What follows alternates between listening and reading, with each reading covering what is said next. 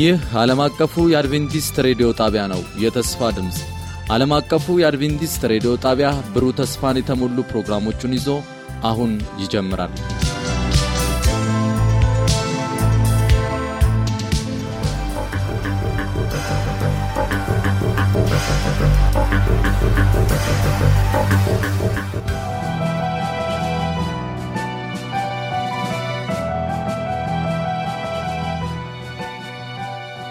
ጤና ይስጥልኝ ውድ የፕሮግራማችን ተከታታዮች፣ ዛሬ ደግሞ በዚህ ክፍለ ጊዜ የመጽሐፍ ቅዱስ ጥናትን ይዘን የምንመጣበት የሰንበት ትምህርት ክፍለ ጊዜ ላይ እንገኛለን። ባለፉት ሶስት ሳምንታት የኤፌሶንን መልእክት እየተመለከትን ነበር። ዛሬ አራተኛው ሳምንት ላይ ደርሰናል። ብዙ በረከቶችን እያገኛችሁ እንደሆነ እናምናለን። አሁንም ጥናታችንን እንቀጥላለን። ከእኔ ጋር ያሉትን በማስተዋወቅ ነው የምጀምረው። ወንድም ደሳለኝ ፋሲካው፣ እህት ሰብለ ከበደ አብረኝ ይገኛሉ። እንኳን ደህና መጣችሁ ለማለት እወዳለሁኝ። እኔም በረከት ፈለቀ ከመላው የስቱዲዮ ባለሙያዎች ጋር አብራችን ቆዩ ማለት ወደ ውይይታችን እንገባለን። የአራተኛው ትምህርት የዛሬው ርዕስ እግዚአብሔር እንዴት እንደተቤዠን በሚል ርዕስ ይሆናል። መግቢያ ጥቅሱን አነበዋለሁኝ። ከዛ በኋላ እህት ሰብለ ጸሎት ታደርግልናለች። ኤፌሶን ምዕራፍ ሁለት ቁጥር አራት እስከ አምስት ላይ ያለው ነው የምናነበው። ዛሬ በቤታቸው ናችሁ ለምትመለከቱ ከኤፌሶ ምዕራፍ ሁለት ከቁጥር አንድ እስከ አስር ያሉት ሀሳቦችን ዋና ዋና ሀሳቦችን በዚች አጭር ጊዜ ለማየት እንሞክራለን። ግን ቁጥር አራት ጀምሮ ያለውን ጥቅስ ለአንብቦ አራትና አምስት ነው።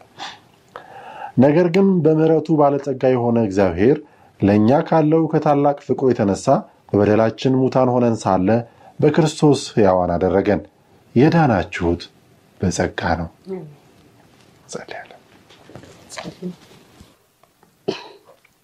ሁሉን የምትችል ሁሉን የምትገዛ ዘላለማዊ አባታችን ቅዱስ እግዚአብሔር ሆይ ለዚህ ጊዜና ሰዓት ስላደረስከን እጅግ አድርገን እናመሰግንሃለን። ጌታ እግዚአብሔር አባታችን ሆይ ዛሬ ደግሞ እንደገና ቃልህን እንድንጠራ እንድናጠና ሰማያዊ ድል ስለሰጠህን እናመሰግንሃለን። አባት ሆይ የሚገባን ሰዎች ሆነን አይደለም፣ ነገር ግን ከምሕረትህ የተነሳ ሆኖልናልና እናመሰግንሃለን። እንዴት እንደተቤዠህን የመዳንን ታሪክ ስናጠና መንፈስ ቅዱስ በመካከላችን ተገኝተህ እንድታስተምረን ለልባችንም እንድትናገረን ጌታ ሆይ ደግሞ በሕይወታችንም እንድንለማመደው እንድትረዳን እንጸልያለን። በሚኖረን ጊዜ ሁሉ አብረህን ሁን። ጌታ ሆይ አንተ ብቻ አስተማሪያችን ሁን። ስለሰማህን እናመሰግንሃለን። በወዳጃችን በኢየሱስ ክርስቶስ ስም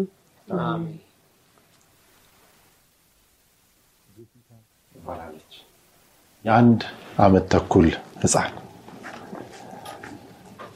በጓሮ በቤታቸው ጓሮ እየተጫወተች ጉድጓድ ውስጥ ሳታስበው ትገባለች ይላል ታሪኩ።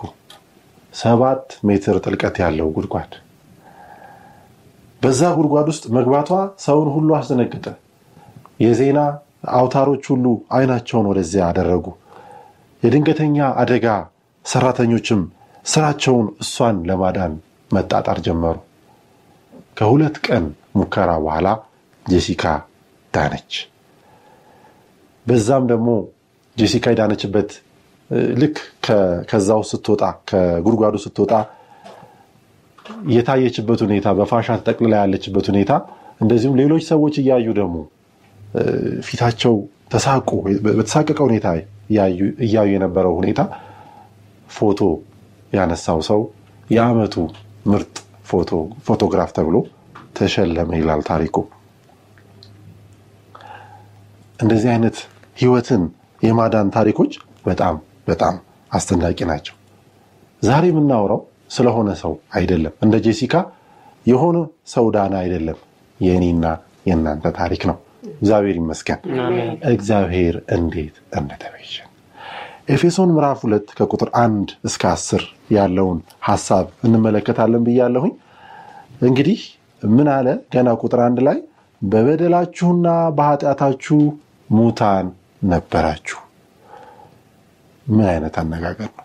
ሙታን ነበራችሁ። እነዚህ ሰዎች በህይወት ያሉ ሰዎችን እያናገረ ግን ሙታን ነበራችሁ ይላቸዋል። እንዴት እንረዳዋለን? እንግዲህ ጳውሎስ እዚህ ላይ እንደምንመለከተው በህይወት ያሉ ሰዎችን ነው ታሪኩን ስንመለከት የጳውሎስ እዚህ ላይ ሲናገር መጀመሪያ የነበሩበትን ሁኔታ የኤፌሶን ሰዎችን ታሪክ እየዘረዘረ ነው የሚናገረው እና ሙታን ናችሁ እያለ ይነግራቸዋል። ነገር ግን ሰዎቹ ደግሞ ምን አሉ? በህይወት ያሉ ሰዎች ናቸው። ሞትን ስንመለከት በመጽሐፍ ቅዱሳችን አገላለጽ መሰረት ሶስት አይነት ሞት እንዳለ እናውቃለን። አንደኛው መንፈሳዊ ሞት የምንለው ነው። መንፈሳዊ ሞት ማለት ያ ሰው በህይወት አለ፣ ነገር ግን አካሄዱ ኑሮ ከእግዚአብሔር ጋር አይደለም። ህይወት ሰጪ ከሆነው አምላክ ጋር ሲለያይ ይሄ ሰውዬ በመንፈስ ሙቷል ብለን እናገራለን። ሁለተኛው ሞት በስጋ የምንሞተው ወይም ይሄ ጊዜያዊ ሞት የምንለው እንቅልፍ የምንባለው የምንለው ማለት ነው። የእንቅልፍ ሞት ክርስቶስ ዳግም ሲመጣ የምንነሳበት ሞት እሱን እንመለከታለን። ሶስተኛው ዘላለማዊ ሞት ነው። ከዛ በኋላ ትንሣኤ የለም፣ የንስሐ ዕድል የለም፣ ምንም አማራጭ አለም እና ጳውሎስ ግን እዚህ ላይ በደንብ ትኩረት አድርጎ የሚናገርበት ስለ መንፈሳዊ ሞት ነው። እናንተ በመንፈስ የሞታችሁ ናችሁ፣ ሙታን ናችሁ ብሎ ይናገራል። ቁጥር ከአንድ እስከ ሶስት ያለውን እናንብበው።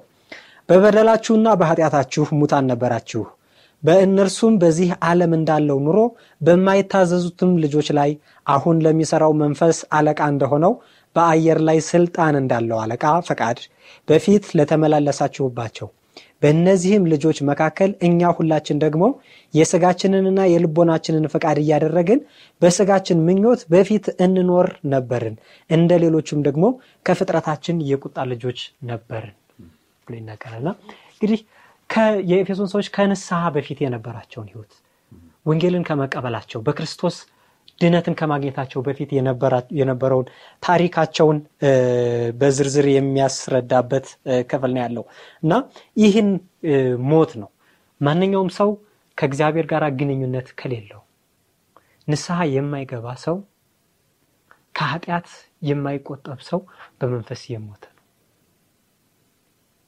ከዚህ በመነሳት ነበር ጳውሎስ የኤፌሶንን ሰዎች ከንስሐ በፊት የነበራቸውን ህይወት በመንፈስ የሞታችሁ ናችሁ ብሎ ደብዳቤ ሲጽፍላቸው የነበረው። ስለዚህ ነገር ግን ምን አለ መጨረሻ ላይ ከቁጥር ስምንት ጀምሮ እንመለከታለን። ይህንን ካለ በኋላ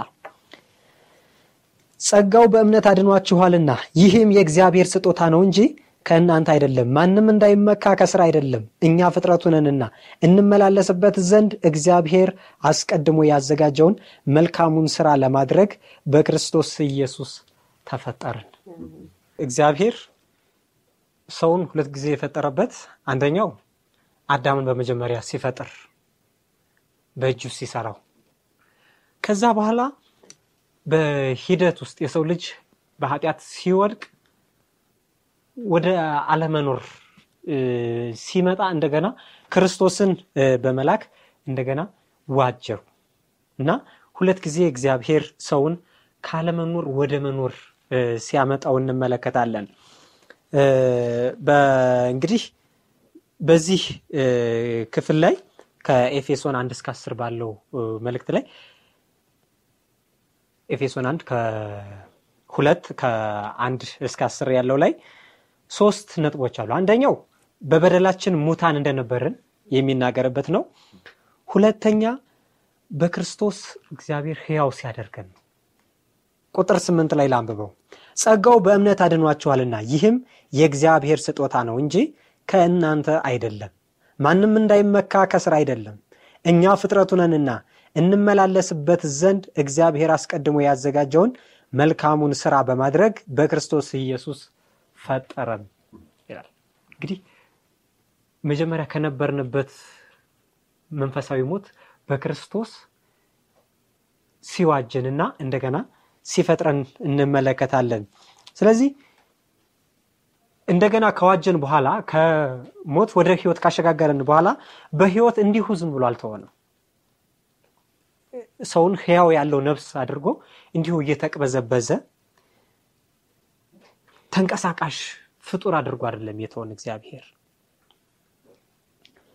የመጨረሻው ክፍል ላይ በጸጋው እንዳዳነን ከሞትንበት እንደገና አስነስቶ ህያው ሲያደርገን እንመለከታለን። ከዛ በኋላ ደግሞ ህያው ካደረገን በኋላ ወደ ዘላለም ህይወት በጸጋ በኢየሱስ ክርስቶስ ጸጋ ሲያሸጋግረን እንመለከታለን እና በጸጋው ድናችኋል። ቀድሞ ሙታን ነበራችሁ፣ አሁን ግን በክርስቶስ ጸጋ ድናችኋል ይላል። ስለዚህ ይሄ መንፈሳዊ ሞት ማለት ጳውሎስ እንደ ዘይቤያዊ አነጋገር የተጠቀመበት ነው። መንፈሳዊ ሞትን ስለ ጸጋ ካነሳን አይቀር ሮሜ ምዕራፍ 6 ቁጥር 23 ላይ ያለውን ጥቅስ እናነባለን። የኃጢአት ደሞዝ ሞት ነውና የእግዚአብሔር የጸጋ ስጦታ ግን በክርስቶስ ኢየሱስ በጌታችን የዘላለም ሕይወት ነው። እኛ በራሳችን ኃጢአት ሙተን ነበርን። ነገር ግን በክርስቶስ እንደገና ሕያዋን ያደረገን እንደገና አዳነን፣ እንደገና ተቤዥን። ያም ደግሞ ይሄ የጸጋ ስጦታ የእግዚአብሔር የጸጋ ስጦታ በነፃ የተሰጠን እኛ ምንም አስተዋጽኦ አድርገን አይደለም። ከኛ የሆነ ምንም አይነት ድርሻ እንደሌለ እንመለከታለን እና እግዚአብሔር እንዲሁ በነፃ በዚህ ጸጋ ሲያድነን እንመለከታለን። ጸጋውን እንደገና ሲሰጠን እንመለከታለን።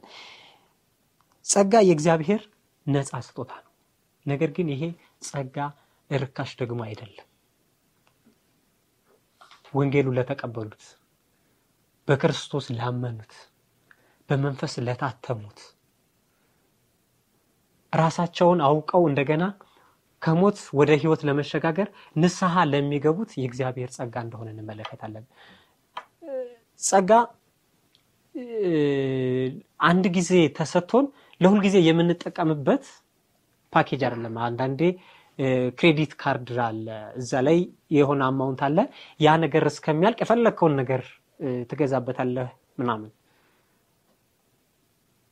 ጸጋ አሁንም ለኃጢአተኞች ኃጢአት እየሰሩ እንደገና ይሄ ጸጋ ያድነናል ማለት ሳይሆን በጸጋው ድነን እንደገና በክርስቶስ የክርስቶስ ሙላት እስከምንደርስ ድረስ እየታደስን እያደግን እንድንሄድ ጸጋው ከኃጢአታችን ለመንጻት ብቻ ሳይሆን በቅድስና ለመኖርም የሚያግዝ ነው እንጂ ሁልጊዜ ኃጢአትን እያደረግን ወይም ደግሞ እኔ አንድ ጊዜ ድኛለሁ፣ በቃ ሁልጊዜ እንደፈለግኩ እኖራለሁ፣ የኔ ኃጢአት በክርስቶስ ተከፍሏል ብለን የምንኖርበት ሳይሆን ይህንን ጸጋ ዋጋውን ካወቅን በኋላ በቅድስና መኖር አለብን እንጂ እንዲሁ ዝም ብለን ገባ ወጣ የምንልበት ወይም አንድ ጊዜ ለኃጢአታችን የተከፈለ እዳ ነው ብለን እንደገና ተመልሰን እንደ ሪያ የምንዘፈቅበት ነገር አይደለም።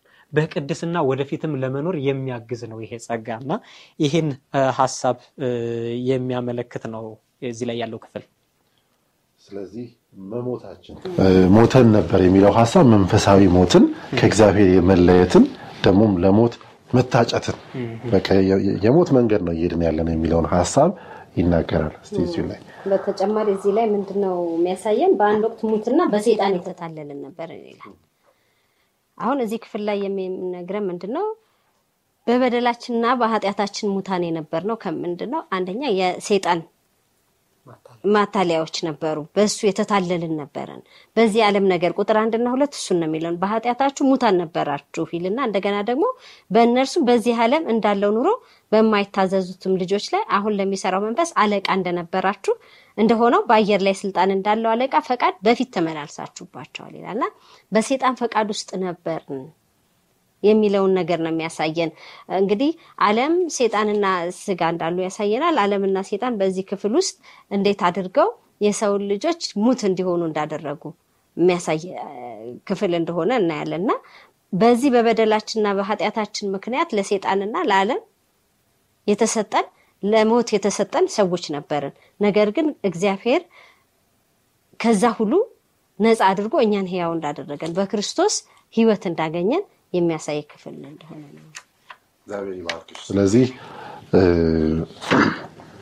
ስንሄድበት የነበረው መንገድ ወይም የነበርንበት መንገድ ልክ ቅድም ጄሲካ ጉድጓድ ውስጥ እንደነበረችበት አይነት ሁኔታ በጣም ከዛም በጠለቀ ሁኔታ ምን የሆነ አስከፊ የሆነ የጥፋት መንገድ ውስጥ ነበር የሚለውን ሀሳብ ነው አሁን እየተናገርን ያለው። ሌላው እዚሁ ባላችሁት ላይ አንድ ነጥብ የምጨምረው ምንድን ነው እሱ በታላቁ ተጋድሎ ላይ እንደነበርን ያኔ ተሸንፈ እንደነበርን ወይም ደግሞ ሳናምን በፊት ተሸንፈ እንደነበርን የሚናገር አሁንም ግን እንደሚሰራ ደግሞ ይናገራል።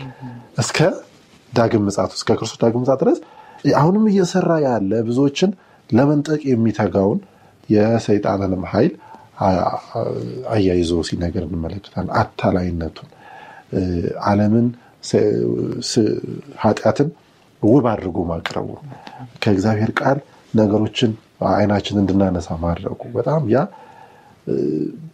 በወጥመድ ውስጥ መግባታችንን ሲነግረው ቀደም ብሎ የነበረውን ህይወታችንን ሲናገር ማለት ነው። ሌላስ ምን ብሎ ይናገራል? ሌላስ ምን ተጨማሪ ነገር ነው እየተነገረ እንግዲህ ነበራችሁ ከተባለው መካከል ሌላ ምን ተጨማሪ ነገር አለ? እዚህ ላይ ቁጥር ሶስት ላይ የሚጨምረዋል ማለት በቁጥር አንድና ሁለት ላይ እንዳየ ነው ሙትና በሴጣን የተታለልን እንደሆንን ከነገረን በኋላ ቁጥር ሶስት ላይ ደግሞ ሌላ ይጨምርልናል። ምን ይላል? በእነዚህም ልጆች መካከል እኛ ሁላችን ደግሞ የስጋችንና የልቦናችን ፈቃድ ያደረግን በስጋችን ምኞት በፊት እንኖር ነበር ይላል። ሌላው የስጋችን ምኞት ነው። እሱ ራሱ ምን ሊያደርገን ተዘጋጅቶ ነበር? ሊያጠፋን፣ ሊገለን እንዳለ ነው የሚነግረን። ከውጭ ባለው ከሴጣን መታለል ብቻ ሳይሆን በውስጣችን ባለው ደግሞ የስጋ ድካምና ኃይል የተታለልን መሆናችንን ነው የሚያሳየው። ያዕቆብ ምዕራፍ አንድ ላይ ሄደን በምናይበት ጊዜ ይህንን ያጠናክርልናል። ሰው እንዴት አድርጎ በፈተና ውስጥ እንደሚወድቅ በሚናገርበት ጊዜ ያዕቆብ አንድ ከቁጥር 14 ጀምሮ ያለውን ስናነብ እንደዚህ ይላል። ነገር ግን እያንዳንዱ በራሱ ምኞት ሲሳብና ሲታለል ከየትም አይደለም የሚለው ከራሱ ነው። ሲታለል ይፈተናል። ከዚህ በኋላ ምኞት ጸንሳ ኃጢአትን ትወልዳለች፣ ኃጢአትም ካደገች በኋላ ሞትን ትወልዳለች። በውስጣችን ያለው ለኃጢአት ያለው ዝንባሌ እኛን ለሞት ያጨን እንደሆነ የሚያሳይ እንደሆነ በዚህ ክፍል ላይ እናያለን። ስለዚህ ጳውሎስ የሚለን ነገር የሚለን ምንድን ነው? እዚህ ላይ እንደ ሌሎችም ደግሞ ነው የሚለን። እኛ የተለየን ሰዎች አይደለም፣ ሁላችንም በኃጢአት የወደቅን። ምክንያቱም መጽሐፍ ቅዱስ የሚለን ሁሉ በድሏል፣ የእግዚአብሔር ክብር ጎሎታል ይላል። ነገር ግን ሁላችን የቁጣ ልጆችም እንኳን ብንሆን እግዚአብሔር ግን ይለዋል። አሁን በቃ ይሄ ማያያዣ ትልቅ ጥቅም ያለው ነገር ነው። እኛ ሁላችን በበደላችን ሙታነን። አዎ በሴጣን ቁጥጥር ስር ሆነን ልንጠፋ ነበር። ዓለምም እንደዛው አድርጋን ነበረ። ነገር ግን ምን ይለዋል ኤፌሶን ላይ መልሶ ነገር ግን ይላል ቁጥር አራት ላይ እግዚአብሔር በምህረቱ ባለጠጋ ስለሆነ በእውነት እግዚአብሔር ስለ ምህረቱ ሊመሰገን ይገባል። ክብር ለሱ ነው የሚገባው። ምክንያቱም እሱ ባለጠጋ ስለሆነ የምህረት ድሃ አይደለም። እግዚአብሔር ባለጠጋ ስለሆነ ከወደደን ከትልቅ ፍቅሩ የተነሳ በበደላችን ሙታን እንኳን በሆንን ጊዜ ከክርስቶስ ጋር ሕይወትን ሰጠን ይላል። ታዲያ መጠየቅ ያለብን ነገር ምንድነው? ይህ ለክፉ ያዘነበለው ሕይወታችን አክትሟል ወይ? ይሄ ስጋችን በስጋችን የመውደቁ ለኃጢአት ያለን ዝንባሌ አብቅቷል ወይ? አያስቸግረንም ወይ ማለት ነው የሚለው ጥያቄ ነው። ሁልጊዜ እኛ በቃ ለኃጢአት ያዘነበለ ስጋዊ ማንነት ስላለን ዛሬ በክርስቶስ አምነን አንዴ ድነን ቀረን ማለት አይደለም። ይሄ ስጋችንን ሁልጊዜ ሐዋርያው ጳውሎስ እንደሱ አይደል የሆነው? እሱ ወንጌልን ይሰራል፣ የእግዚአብሔር አገልጋይ ነው። ነገር ግን ምን አለ? እኔ ምንኛ ጎስቋላ ሰው ነኝ። ለምን ኃጢአት እየተመላለሰ አስቸግሮታል ማለት ነው። መልካሙን ማድረግ ሲፈልግ ክፉ ነገር ነው እየገጠመው ያለው በስጋው ስለዚህ ምንኛ ጎስቋላ ሰው ነኝ፣ ለዚህ ለሞት ከተሰጠ ስጋ ማን ያድነኛል ብሎ ከጠየቀ በኋላ ነገር ግን ለእግዚአብሔር ምስጋናን አቅርቦ በክርስቶስ ኢየሱስ ስላገኘው ሕይወት ይናገራል። ለእኛም ልክ እንደዛው ነው። በዚሁ በኤፌሶን አራት ከሀያ ሁለት እስከ ሀያ አራት ድረስ ሲመክረን እንደዚህ ይላል። ፊተኛ ኑሯችሁን እያሰባችሁ እንደሚያታልል ምኞት የሚጠፋውን አሮጌውን ሰው አስወግዱ ይላል። ምን ነበርኩ በፊት ብላችሁ አስቡ። አሁን በክርስቶስ ድኛለሁ፣ ስለዚህ እንዴት ነው መኖር ያለብኝ ብላችሁ አስቡ። አሮጌውን ሰው አስወግዱ፣ በአእምሯችሁ መንፈስ ታደሱ፣ ለእውነትም በሚሆን ጽድቅና ቅድስና እንደ እግዚአብሔር ምሳሌ የተፈጠረውን አዲሱን ሰው ልበሱ ብሎ ይመክረናል። ያ ካልሆነ በስተቀር መልሰን ምን እንሆናለን? ጠፊዎች እንሆናለን ማለት ነው። ስለዚህ ዕለት ዕለት በሚኖረን ህይወት እሱ ከሚጠፋው ህይወት እንዳዳነን በክርስቶስ በምህረቱ ባለጸጋ ስለሆነ እግዚአብሔር ስላዳነን በዚህ መዳን ዕለት ዕለት በእግዚአብሔር ፊት በመሆን ድነታችንን እንቀጥል ይገባናል የሚለውን ሀሳብ ነው የሚያስመልከው። እግዚአብሔር ይባርክሽ። እንግዲህ ከፍጥረታችን የቁጣ ልጆች ነበርን ብሎም አያይዞ የስጋን ነገር የሚያስቀምጠው የኛ ከውስጣችን ያለውን ሀሳብ ከውስጣችን ያለውን ድካም እየገለጸ ያለበት ነገር ነው ያለውና ሰይጣን ላይ ብቻ አይደለም ጉዳዩ እዚህም ውስጥ አለ የሚለውን ሀሳብ ነው እየነገረን ያለውና ይሄ ሊታደስ የሚገባው ነገር እንደሆነ ነው እያስቀመጠልንና ጨምሮ ሀሳብ ካለ ምናልባት አንተም አሁን መጨረሻ ላይ እንዳነሳኸው ከእግዚአብሔር ጣልቃ ገብነት ውጭ ይሄ ሰብአዊ ህልውና በተጠቀሱት ውጫዊ ኃይሎች ላይ ብቻ አይደለም የሰው ልጅ ወደ ኃጢአት የሚወድቀው። ቅድም እንደተመለከት ነው የሰይጣን ማተላያዎችም አሉ።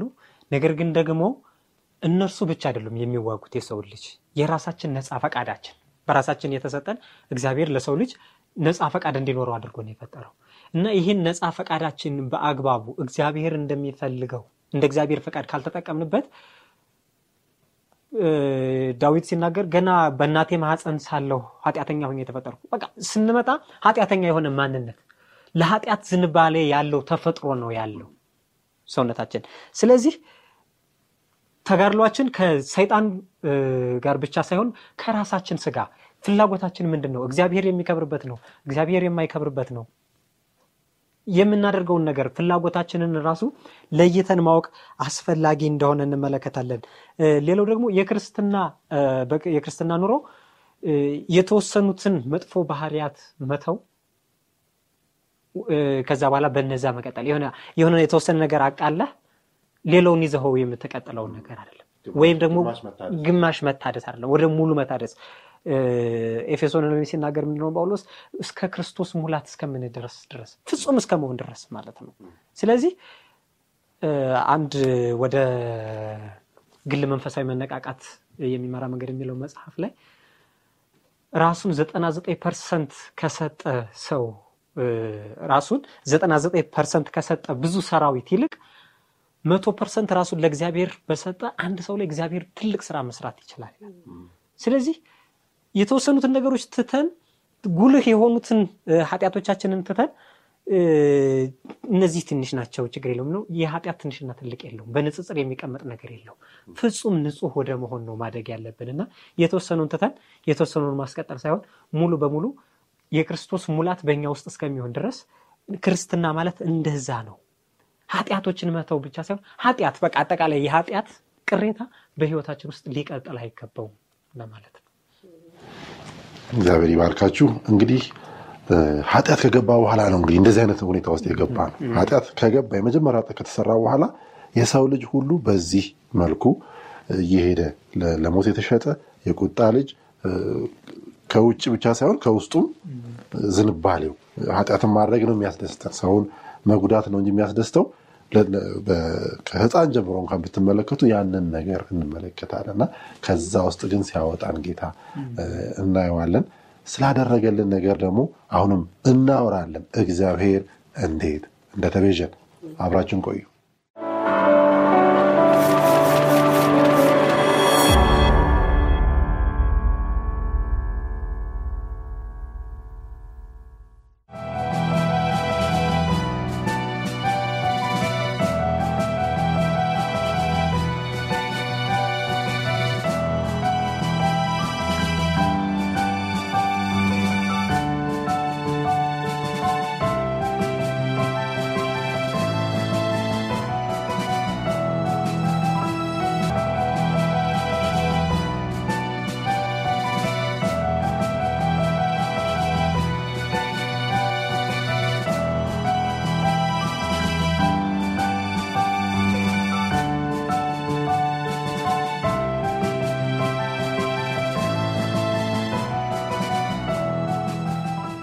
ከቆይታችን ተመልሰናል።